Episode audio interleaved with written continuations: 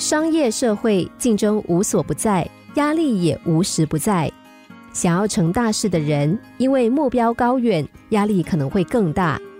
适度的压力有助于我们进步，要把压力当作人生的助力，在怠惰的时候，适时的推自己一把。据说造物者在创造鱼类的时候，把它们设计的形态各异、多种多样。当鱼儿们被放进大海之后，造物者突然想起，鱼的身体比重大于水，它们一旦停止游泳，就会下沉，沉到一定深度，就会被水的压力压死。于是，造物者赶紧把这些鱼都找来，在它们的身上安装了一个装置——鱼鳔。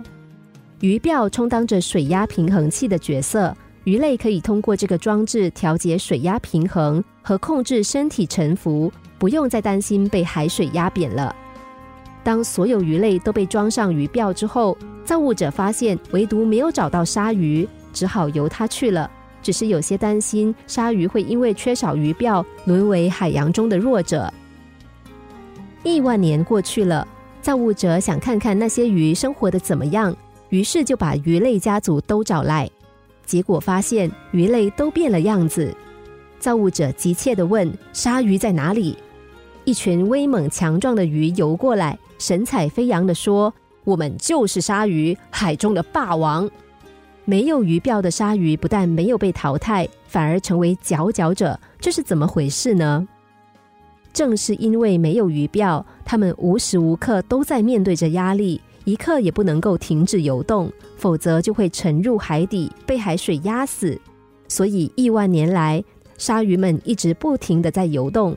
游动就是他们必须的生存方式，也因此练就了他们强壮的体魄，使他们成了海中的霸王。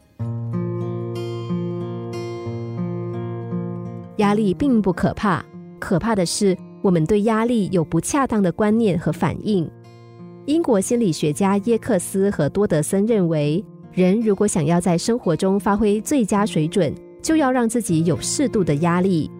所以，无论外界的环境如何糟糕，我们都应该像鲨鱼一样，在压力之下保持积极的心态，把压力转化为生存的动力，不断的超越自我，让自己成为生活的强者。